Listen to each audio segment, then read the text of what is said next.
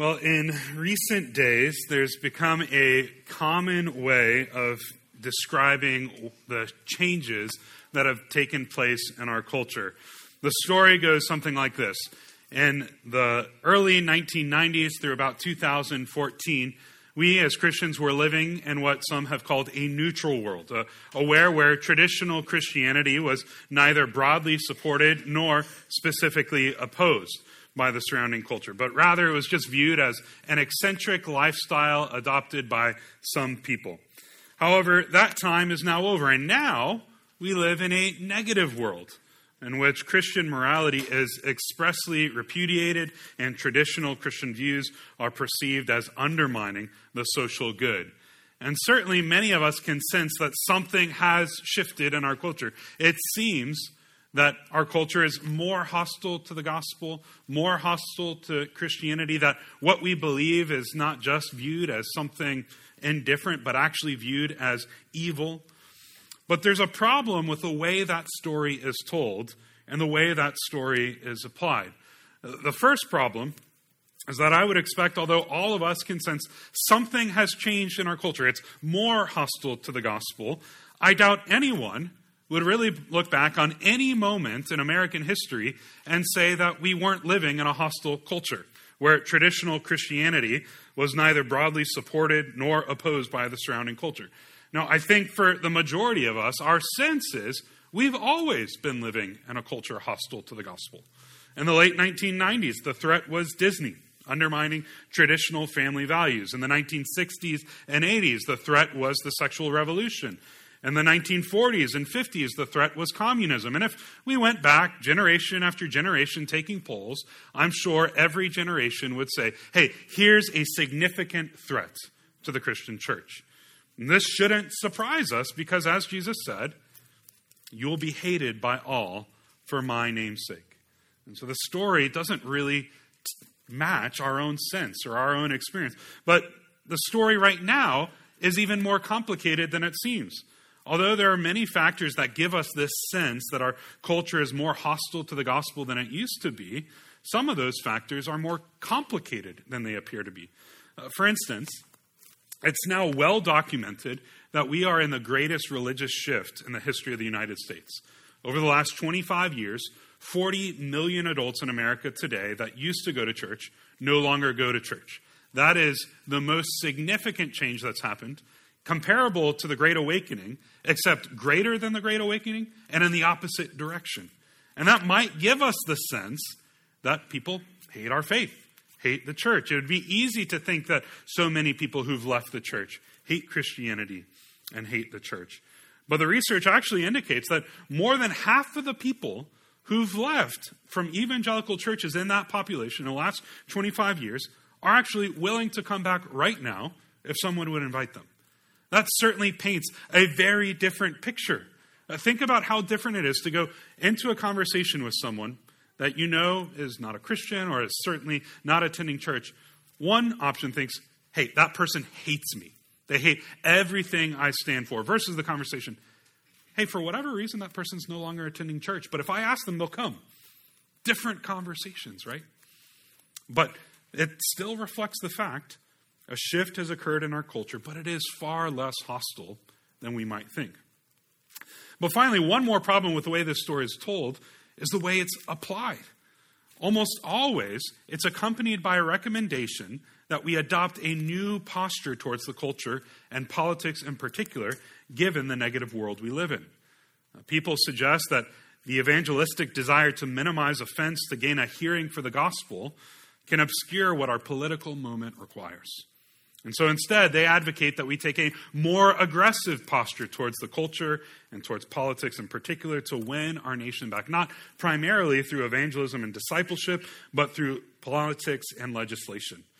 And so, to capture this posture very vividly, but in a decidedly non Christian way, you might hear it expressed through this phrase I'm sure you've all heard. We need to own the libs. That's kind of the reflection of that posture.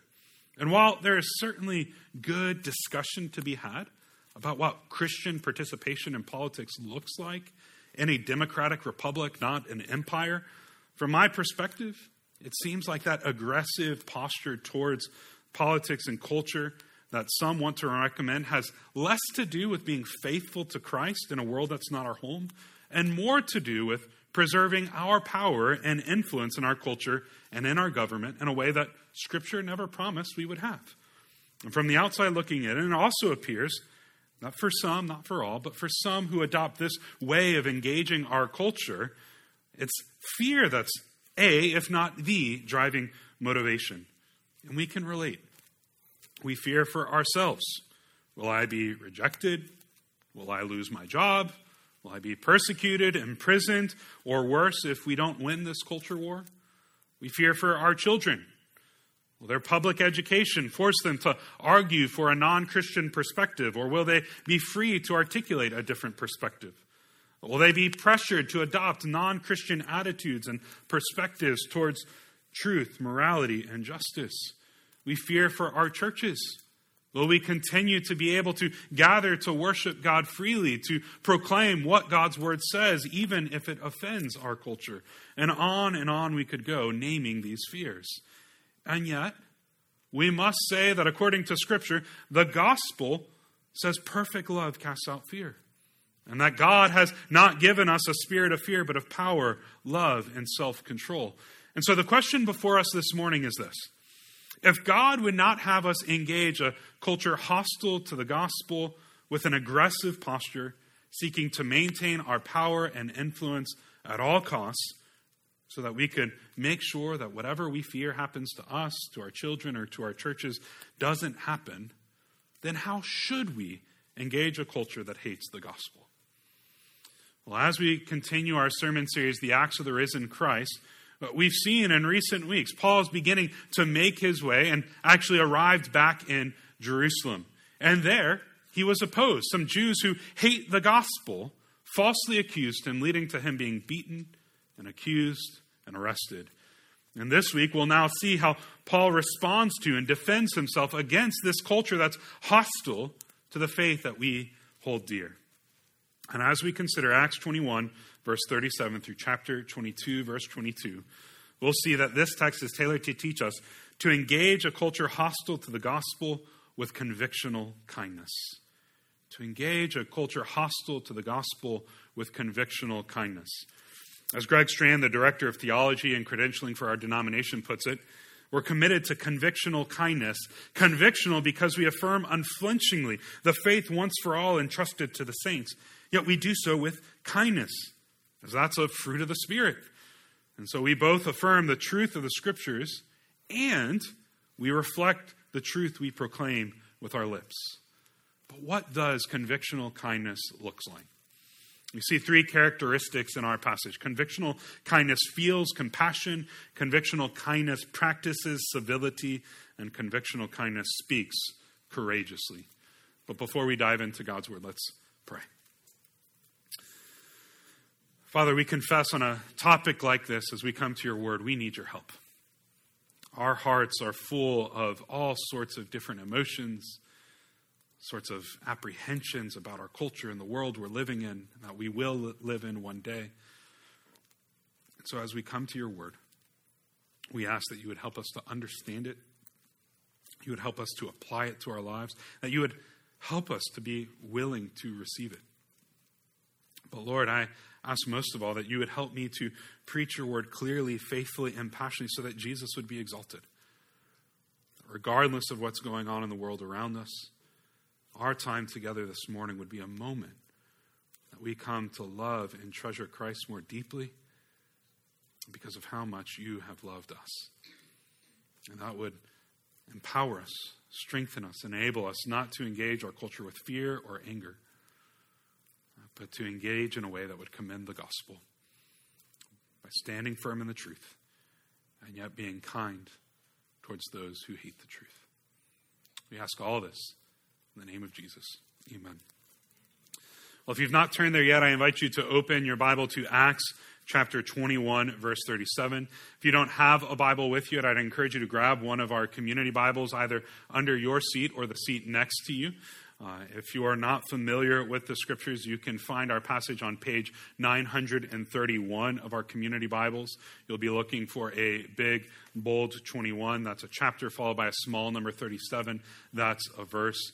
Uh, and if you don't have a Bible, please consider this our gift to you. We'd be delighted for you to take this home and continue to engage God's Word throughout the week. But once you have found Acts chapter 21, verse 37, uh, take a moment to quiet and prepare your own heart uh, you know what anxieties, fears, what anger you might have as we consider a topic like this. Surrender that to the Lord and ask that His Spirit would speak to you through His Word.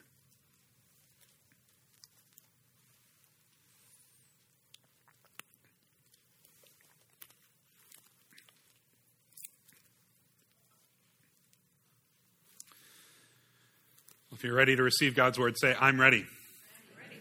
Wonderful. Look with me at verse 37. As Paul was about to be brought into the barracks, he said to the tribune, May I say something to you? And he said, Do you know Greek? Are you not the Egyptian, then, who recently stirred up a revolt and led the 4,000 men of the assassins out into the wilderness? Paul replied, I'm a Jew from Tarsus in Cilicia, citizen of no obscure city. I beg you, permit me to speak to the people.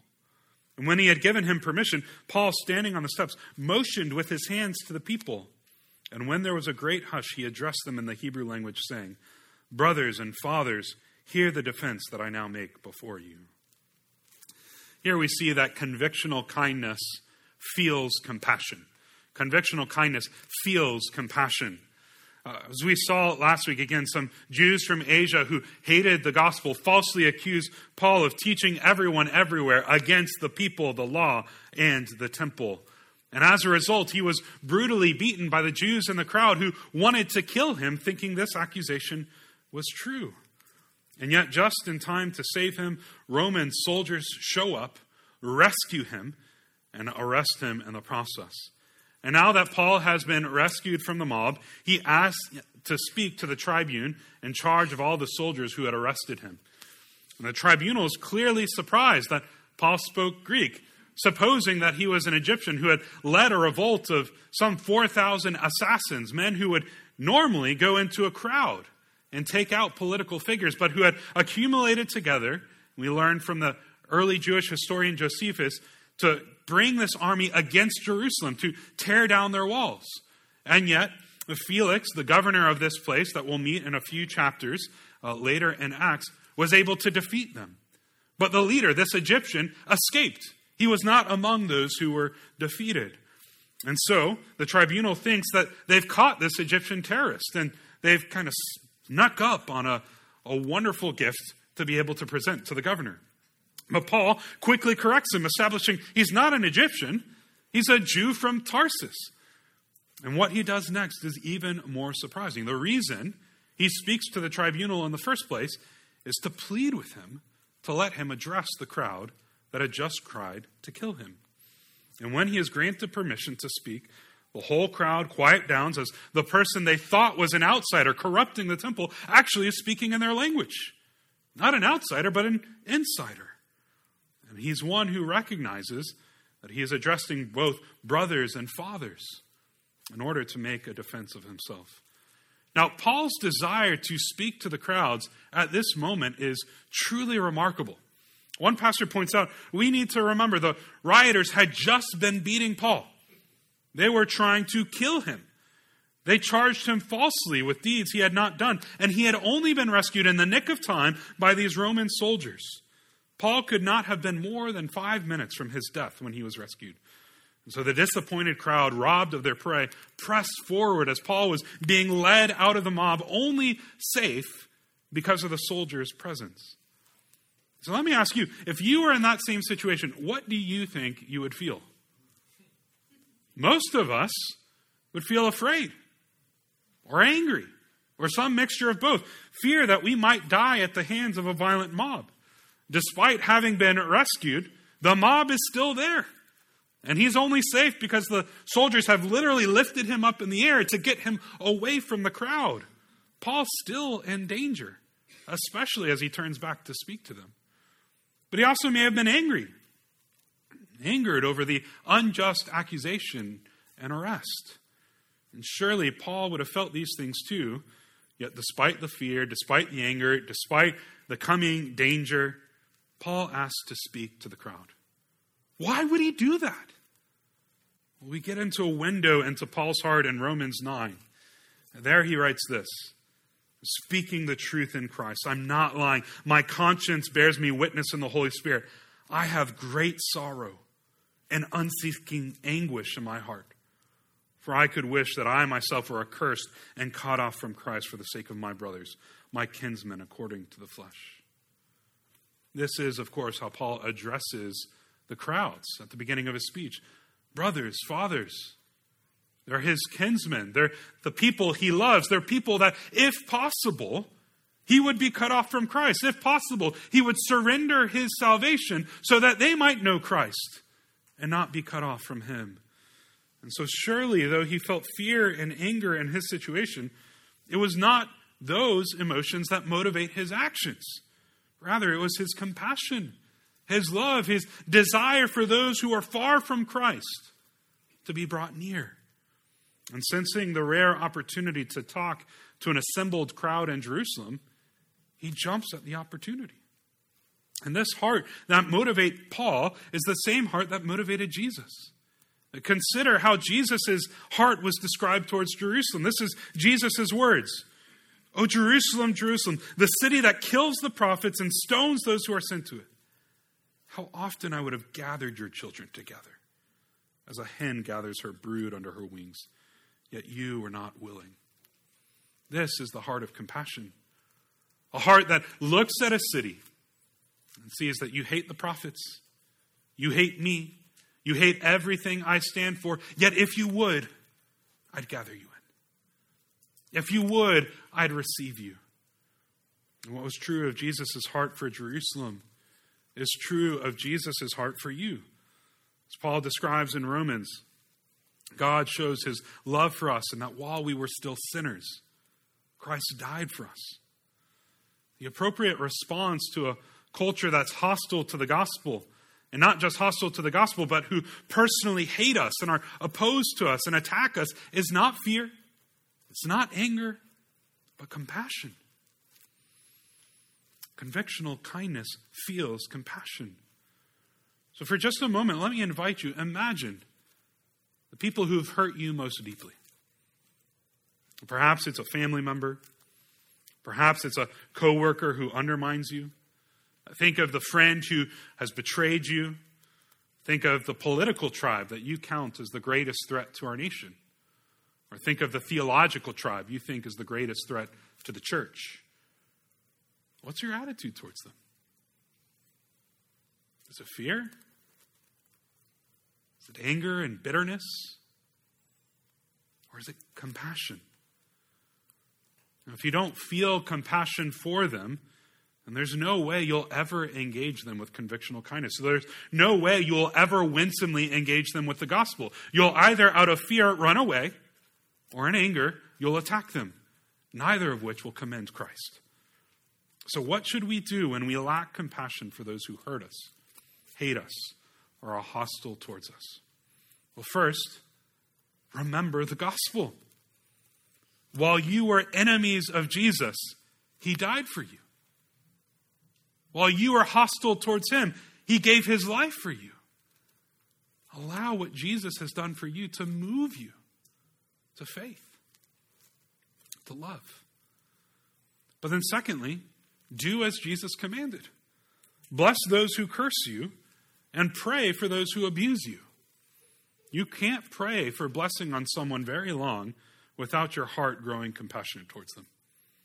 It's hard to pray blessing on someone else at the same time you're wishing for them to die. You're wishing for them to have consequences unfold on their life. And personally, there are a few churches in our area that I would not consider enemies of the gospel or even enemies of our church. And yet, every time I hear about what's going on there, I am not excited. And I probably get angry and bitter. And for these ministries, the greatest antidote to my heart has been to pray for them, to pray for God's blessing upon them. And I found that the longer and more consistently that I pray for these churches, the more the Holy Spirit produces compassion in me towards them. And if we're honest, for many of us, our practice as a church of obeying 1 Timothy 2 by praying each week for kings and all who are in high positions has the same effect on our heart, right? As we pray for a variety of political leaders on both sides of the political aisle, Week by week, you may find yourself bracing yourself as we pray for someone by name. And yet, as we do that together, that's the very antidote to our fear and our rage against them. We find ourselves reminded that all politicians are people, people in need of the gospel, and people just like us who are in need of wisdom to do justice in the culture around them. So, convictional kindness feels compassion. And when we don't feel compassion towards those who hate us, are hostile towards us, we pray for those who have hurt us, hate us, or are hostile towards us, trusting that as we do, the Lord will turn our heart with compassion towards them. But now look with me at verse uh, chapter 22 verse 2 to see the second characteristic of convictional kindness. And when they heard that he was addressing them in the Hebrew language, they became even more quiet. He said this I'm a Jew born in Tarsus in Cilicia, but brought up in this city, educated at the field of Gamaliel, according to the strictest manner of the law of our fathers, being zealous for God as all of you are this day. I persecuted this way to the death binding and delivering to prison both men and women, as the high priest and the whole council of elders can bear me witness. From them I received letters to the brothers, and I journeyed toward Damascus to take those who were there and bring them in bonds to Jerusalem to be punished. As I was on my way and drew near to Damascus about noon, a great light from heaven suddenly shone around me, and I fell to the ground and heard a voice saying to me, Saul, Saul, why are you persecuting me? And I answered, Who are you, Lord? And he said to me, I am Jesus of Nazareth, whom you are persecuting. Now, those who were with me saw the light, but did not understand the voice of the one who was speaking to me. And I said, What shall I do, Lord? And the Lord said to me, Rise and go into Damascus, and there you will be told all that it is appointed for you to do. And since I could not see because of the brightness of the light, I was led by the hand of those who were with me and came to Damascus. And one Ananias, a devout man according to the law, well spoken of by all the Jews who lived there, came to me and standing by me said to me, Brother Saul, receive your sight. And at that very hour I received my sight and saw him, and he said, The God of our fathers appointed you to know his will, to see the righteous one, and to hear a voice from his mouth. For you will be a witness for him to everyone of what you have seen and heard.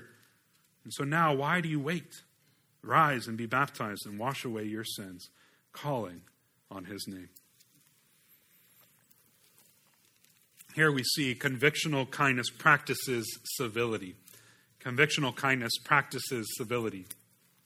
Now, civility is not really a word we use anymore, so let me offer a definition.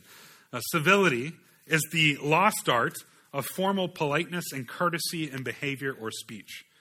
Civility is treating others with dignity and respect, even when you disagree sharply with them. Instead of speaking the truth abrasively, civility seeks to be winsome and wise as it speaks the truth. And we, yes, civility is the formal politeness and courtesy in behavior or speech. And civility is woven Uh, throughout Paul's defense of his ministry. Uh, Paul begins the defense of his ministry to the Gentiles in three phases. He recounts his training, he recounts his zeal for persecuting Christians, and only then does he to, uh, recount his conversion to Christianity. And I want us to notice, rather than antagonizing them further, he's laboring to identify with them. Uh, first, he speaks to them in the Hebrew language, making it clear this is a conversation just for them. The Romans, the foreigners who are listening in, they don't get to listen in on this conversation. Second, he recounts how he's not just any Jew, but he's actually a Jew who grew up in this very city that he stands on trial. He's a Jew who was trained by Gamaliel, who Acts chapter 5 says was respected by all the people. All the Jews held him in high regard. And further, he's trained in the strictest manner of the law. As Paul would point out in his letter to the Philippians, Paul was a Hebrew of the Hebrews. He's identifying with them in every way. The Third, even as the people were zealous for God, as demonstrated in their fierce desire to kill someone they thought had defiled their temple, Paul was even more zealous, persecuting Christians, men and women with the authority of the highest Jewish authorities. And so one pastor describes his speech thus far this way Look how far Paul is going to be generous. He's describing the mob action as being zealous for God. Talk about looking at something positively. He gives them credit for their motivation. So, from one vantage point, their actions were abusive, violent, impulsive, and bigoted. But Paul discerned their heart and saw a foundational passion to honor the glory of God. And so he's willing to call what they're doing today an expression of being zealous for God. He says that he even persecuted Christianity out of a desire to serve God. And so he's saying in the strongest terms possible I once was exactly where you are today. I understand exactly how you feel right now, even as you seek to kill me. The priest and the council can attest to it. They were the ones who gave me the authority to do it. Not only is all this very disarming, but he's being a great storyteller. At this point, everyone listening in is wondering wait, then how did a person like you become a Christian? And so Paul now turns his attention to that question.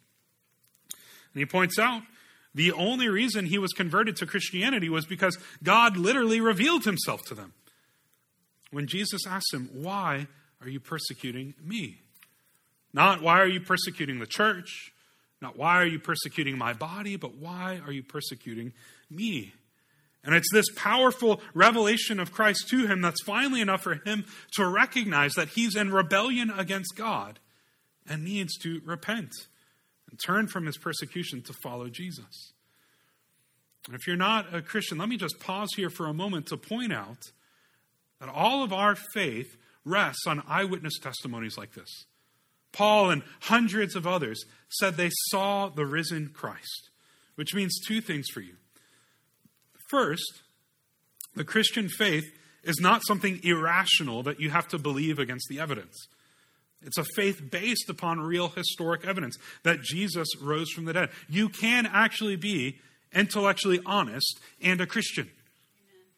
The second, because the Christian faith is based upon eyewitness testimony, it's not just a matter of abstract principles to consider whether or not you believe it, an abstract way of life that you can decide whether or not I want to live like that.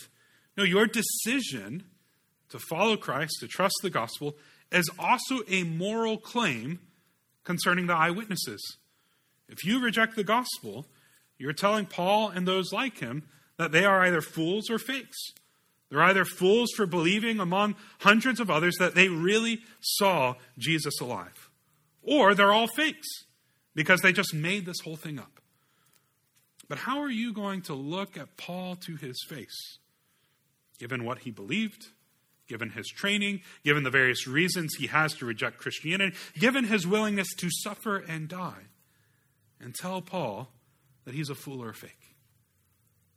No, I think the better way is to realize that Paul really experienced the risen Christ and to receive his testimony. But more importantly to this passage, I want you to notice that even at this point, the most controversial claim he's made, he's being very careful and very respectful of his audience. Paul has just described Jesus as Lord, which is the thing that got Jesus killed when Jesus made himself equal with God. But Paul is going through great pains to make it clear that even this claim is one that was revealed to him by the God of their fathers, all the Jews, the same God they worship. The man who explains to Paul what he must do is Ananias. He's described here as a man who is well respected by all the Jews, one who's devoted to the law. And Ananias makes it clear that the message he's received for Paul has come from the God of our fathers, the one that they all worship together. And this God they all worship then is the one who has revealed Jesus is the righteous one of Isaiah. And it's this God that has given Paul the mission to be a witness to what he's seen and heard. And even as he points all these things out, Paul is being very, very careful to not unnecessarily provide offense by talking about what got him into trouble in the first place. He's burdened to make sure that these people hear of the hope they can have in Christ, which is where Paul ends this section of his speech. He recounts how Ananias urged Paul, given his revelation, to rise and be baptized and wash away your sins, calling on his name. Now, this passage and others like it is sometimes used to teach something called baptismal regeneration. Uh, that's a fancy term uh, that has many different forms, but in its most simple form, simply means that people believe baptism is what saves you. Uh, that until you've actually been baptized, you have not been made spiritually alive. You have not had your sins washed away. But that's not the best way to understand this passage or the rest of the testimony of Scripture. In this particular passage, there's only two commands. The two commands are be baptized, and there's a command to wash away your sins. So, a more clear, I hope, way to translate this verse might actually be rising, not rise and be baptized, but rising, be baptized, and calling on his name, wash away your sins. And I hope that translation of this verse makes it a little more clear that what washes away our sins is not baptism, but calling on the name of Jesus and repentance and faith. As Peter said all the way back in Acts chapter 4, there is no salvation in no one else, for there is no other name under heaven given among men by which we must be saved. Our sins are washed away when we call on the name of Jesus in repentance and faith. Yet, as many scholars and commentators would point out, so close is the association between baptism and the new covenant blessings in Christ. Baptism alone often representatively describes the entire conversion experience.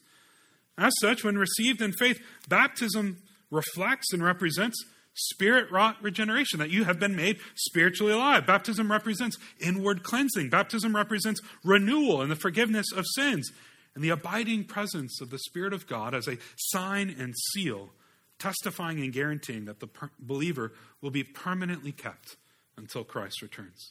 And so while baptism doesn't save us or regenerate us, it does represent a sign and seal of the washing away of our sins through the name of Jesus as we receive him in faith.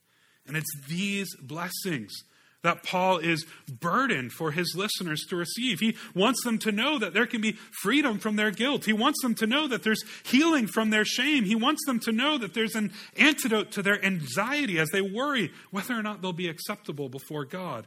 They truly can be washed clean. And if you're not a Christian, the same is true for you. You can be forgiven all your sin. You can be freed from your burden of guilt. You can be cleansed from all your shame, and you too can be cured of the anxiety of wondering whether or not you are enough.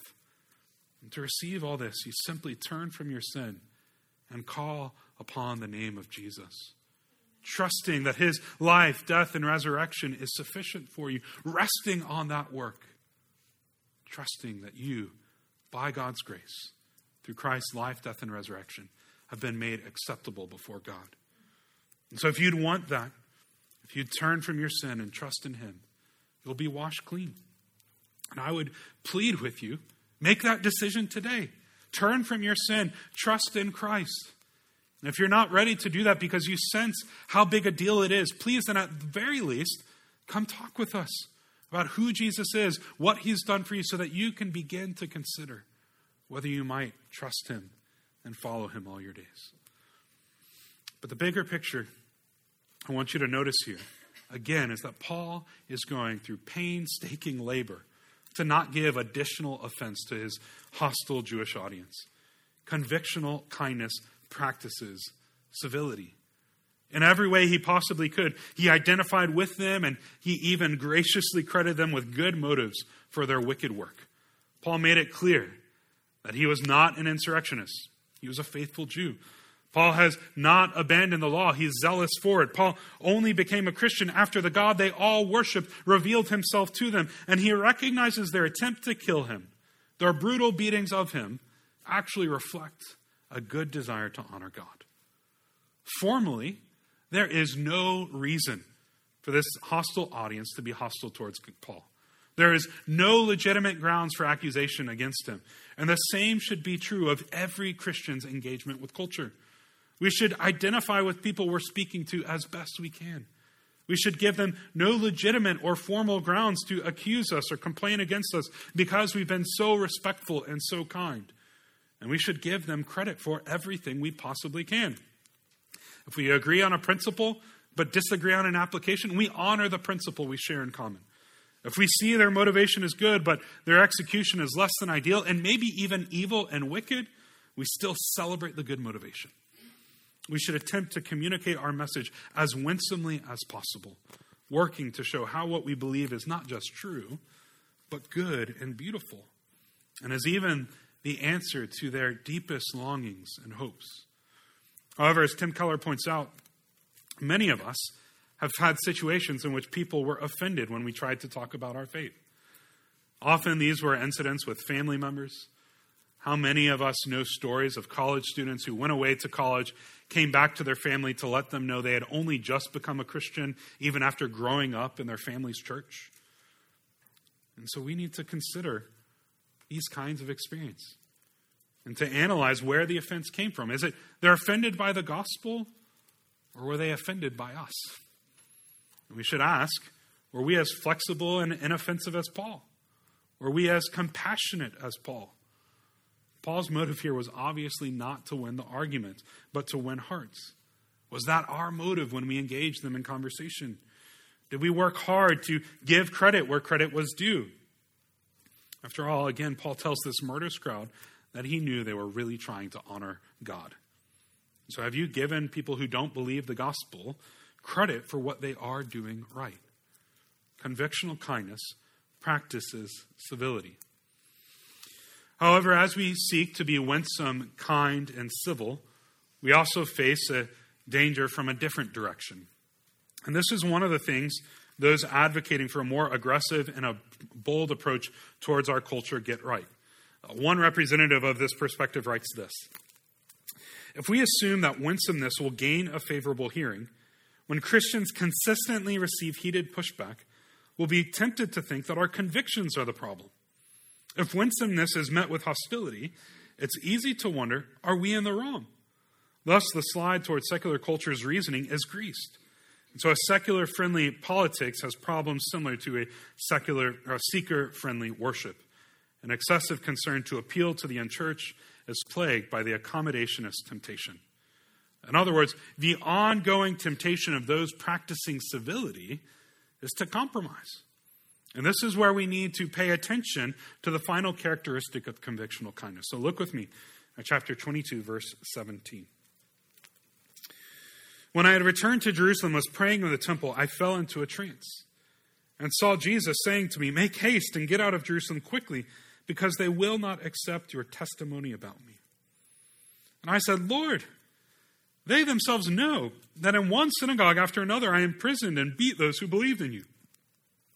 And when the blood of Stephen, your witness, was being shed, I myself was standing by and approving and watching over the garments of those who killed him. And he said to me, Go, for I will send you far away to the Gentiles. Up to this word they listened to him. But then they raised their voices and said, Away with such a fellow from the earth, for he should not be allowed to live. Here we see convictional kindness speaks courageously. Convictional kind of speaks courageously. So, while up to this point, Paul has avoided every possible offense to the hostile crowd, he now begins to speak courageously about the very things he knows will offend them. Yet, even here, we should again notice he labors to practice civility. Uh, notice the first thing is he says Jesus tells him to leave this city because Jesus knows they're not going to receive his testimony. What a hard word to speak to people. Imagine me saying to this congregation, Jesus has told me to leave because you're so hard hearted, you won't listen to what he's told me to tell you. That's the sense of what Paul has been told to say to this group. Yet, even with that hard word, he describes how he held the people of Jerusalem in high regard. Although Jesus told them that he knows they won't receive his testimony, Paul says, Of course they'll be willing to hear my testimony. They know that I was persecuting Christians. They know that I was in approval over the first martyr's death. Surely that will win a hearing among them. But Jesus doubles down and he says, No, go and go far away. I'm sending you to the Gentiles. Now, remember, Paul is not simply recounting his conversion here. He knew his audience would not like this particular aspect of his call into ministry. Paul's association with Gentiles is what had gotten him into trouble in the first place. But this is not just an incidental part of the story, it's critical to the message. The good news that Paul was proclaiming is the good news that those who were once far off have been brought near by the blood of Christ. Salvation had finally come to all people through Israel's Messiah. But as one scholar points out, this is not a betrayal of the gospel's Jewish roots, but rather the fulfillment of God's promises given to Israel, for Israel, and for the world. And yet, with this word that he sent to the Gentiles, things come unhinged. They won't listen to him anymore. They demand he be taken away and put to death. They're outraged to hear Paul declare that salvation has come to the Gentiles, that even those people have been included in the family of God. And here we learn the counter perspective to the last point. As one pastor points out, even the greatest effort at gospel communication can fail. Though Paul makes absolutely every possible attempt to avoid offense, the crowd literally ignites and perhaps even got worse than it was before. And so we may find that despite all our hard work, people will still reject the message and may even be very hostile towards us. And so it's for this reason convictional kindness not only practices civility, but speaks courageously. Yes, we do everything we possibly can to minimize offense to the gospel, but we can never forget the gospel itself is offensive. While there is much good news in the gospel, that's literally what the word means. At its core, the good news requires us to come face to face with some very hard truths. All of us are sinners before a holy God. Even our best works are but filthy rags. Therefore, we cannot save ourselves. We need someone else to rescue us. And because this is true for all people, this means even the people we think are least deserving of entering the kingdom of God stand just as much a chance as we do by God's grace. Now, as freeing as these truths are when received in faith, it's also true that these are tough pills to swallow. We have to be humble enough to recognize we have a need. We have to be humble enough to recognize that need can only be met by someone else. And we have to be humble enough to recognize that if we can get in on this, then anyone can. This is offensive. And yet, this is part of what it means to engage a culture hostile to the gospel with the gospel. We must kindly yet courageously speak our convictions. And when people are offended by this, we're not surprised. We're ready. As one pastor describes it, if we get through our lives as Christians without ever upsetting or offending anyone, it's likely that we've not ministered with integrity. Yet this is one of the greatest temptations we face. In order to be like, accepted, or received, we compromise and soften the sharp edges of the gospel so as to accommodate our culture. Instead of convictional kindness, we just practice kindness, kindness, which actually isn't kindness because we've surrendered the truth. And these days, there's so many convictions we're tempted to compromise on. And out of this desire to accommodate our culture, in order to be received by our culture, many have said things like this Scripture isn't true in everything it affirms, it's only true on matters of faith and practice. Jesus isn't the only way to heaven, but all of us can find our path towards God. On the last day, there won't be a final judgment because, in the end, love wins. It doesn't matter who you marry as long as you faithfully commit your marital vows. Love is love, after all. And on and on I could go, rehearsing the various points of tension between the historic, traditional, Orthodox Christian faith and our culture. And so I'd ask you this morning where are you tempted to compromise on the gospel in order to be well received by those who hate the gospel? Is it one of the things I just mentioned? Is there another point of struggle for you? If that's the case, let me encourage you first go back to the Bible. Make sure what you believe is actually in the Bible and not just a result of the culture you grew up in. But if it is in the Bible, trust that what God has said is not only true, but good. As Paul would write in 2 Timothy, all scripture is profitable, beneficial, good for our souls. But there is a tension here. Some of us are by disposition and personality wired to lean towards kindness. We're the ones more likely to compromise the gospel. But others among us are by disposition and personality wired to lean towards convictions and protecting the truth. We're the ones more likely to put up barriers to the gospel by being aggressive over other things. Do you know which way you lean? Towards kindness, towards conviction? If you don't, ask someone else. I'm sure it's probably obvious to everyone else. and then work to develop whatever side you're weaker on. If you're strong on the conviction side, then lean into practicing civility. If you're strong on the kindness side, then lean into speaking courageously. And it's this tension that's at the heart of one of our values as a church, being a hospitable community, by which we mean we aim to welcome others as Christ has welcomed us. How did Christ welcome us? When we were enemies, Christ welcomed us into his family by dying for us. And this heart posture of welcoming others means we're going to strive to remove all barriers to the gospel except the gospel itself in our language, in our practices, in our culture, in everything. And so when we practice civility, we're seeking to remove all those barriers to the gospel. We want to understand how our language, our practices, our culture could unintentionally become a barrier to the very gospel we want someone to hear and receive. And we remove it.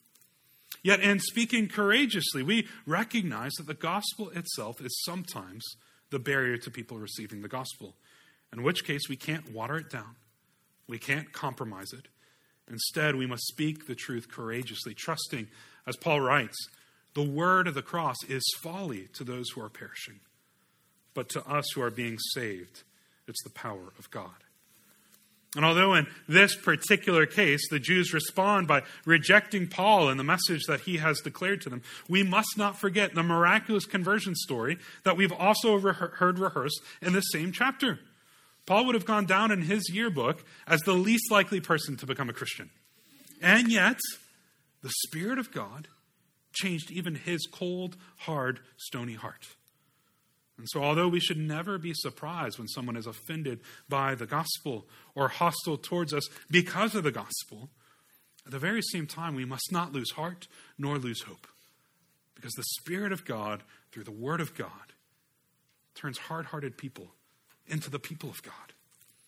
And so we engage a culture hostile to the gospel with convictional kindness. We engage our hostile culture out of compassion and love for them in the midst of their brokenness and their hostility because this is what Jesus did for us. While we were his enemies, he died for us. We engage our hostile culture with civility, laboring to show respect, to give them credit where we can, and to avoid giving unnecessary offense.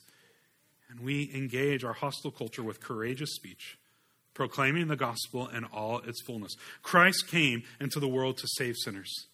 Therefore, repent and believe the gospel that your sins may be blotted out. And ultimately, we do all of this recognizing that as we engage a hostile culture with convictional kindness, we're not guaranteed a favorable response. But instead, we trust that while some will double down on their hate for us because they hate our Savior, that others will see how great, how good, how gracious our Savior is and embrace Him in repentance and faith embrace Him with love and joy.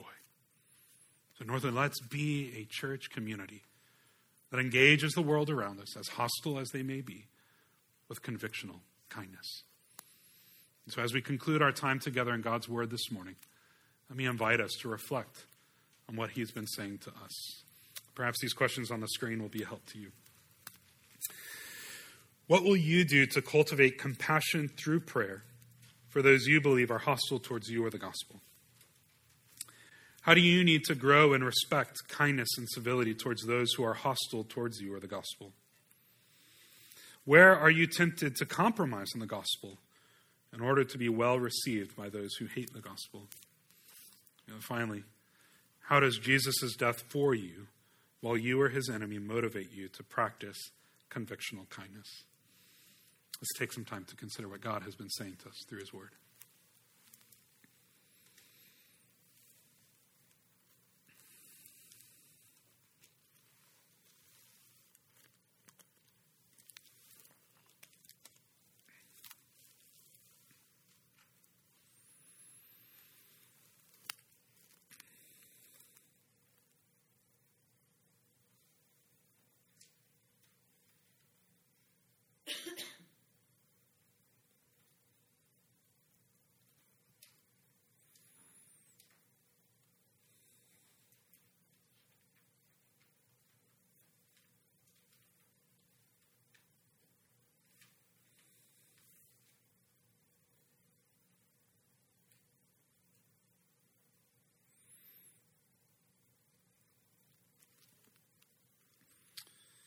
James commands us be doers of the word and not hearers only.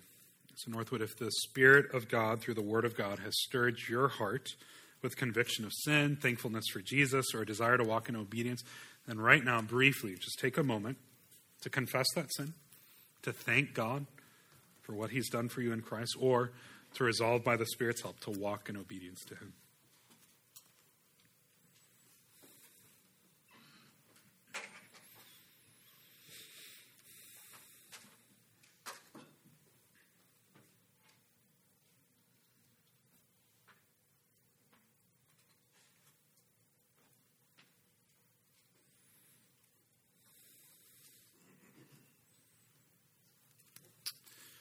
Heavenly Father, we confess that it is far easier for our hearts to respond to those we count as enemies with fear or anger rather than compassion.